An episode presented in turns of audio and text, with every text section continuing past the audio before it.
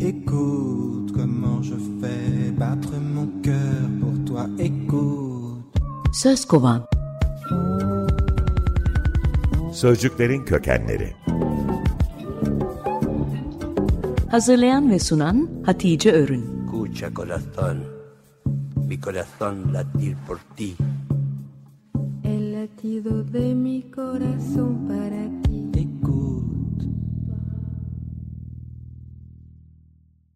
İsim şehir oynuyoruz, sözcükleri kovalıyoruz. H harfinde seçtiğim şey hırka. Bu haftanın sözcük dizimine delip geçmeyle başlamıştım. Yine bir delme yırtma fiiliyle bitiriyorum. Hırka, Arapça bir sözcük. Hı, re, kaf kökünden geliyor. Delik deşik etmek, içine işlemek, aşmak, içinden geçmek, ihlal etmek demek. Altında dört fiil ve bunlardan türemiş sekiz sözcük ve sözcük grubu var. Dilimize aldığımız sözcükler hırka ve harika. Arapça sözlükte hırka sözcüğünün altında bildiğimiz anlamda giysi yok. Sadece yırtık pırtık bezler, paçavra, cilalama bezi ve toz bezi var. Hırka sözcüğü Türkçe'de hem günlük bir giysi hem de manevi dünyada nefs terbiyesinin belli aşamalarını gösteren bir yelek. Çeşitli kumaş parçaları birbirine dikilerek yapıldığı için bu yeleğe de hırka denmiş. Tasavvuf sözlüğünde hırka maddesinin altında müritlik hırkası, tövbe hırkası, teberrük hırkası gibi terimler var.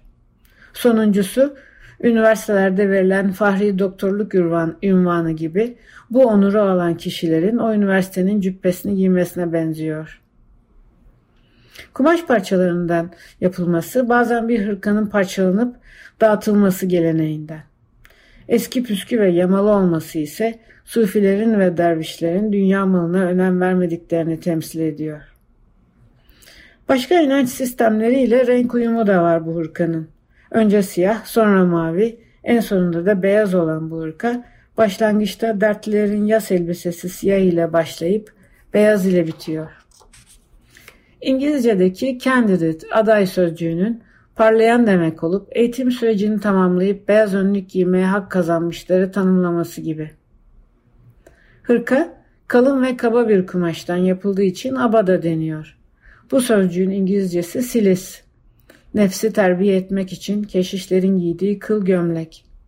Sözcük Adana bölgesinin eski adı olan Kilikya'dan geliyor.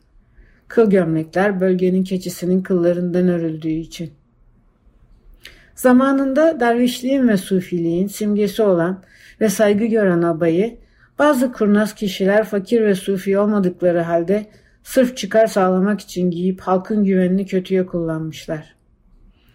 Bu iki yüzlülük aba giyen nice zındık, kaba yani kaftan giyen nice, nice sıddık vardır deyimiyle dile getirilmiş.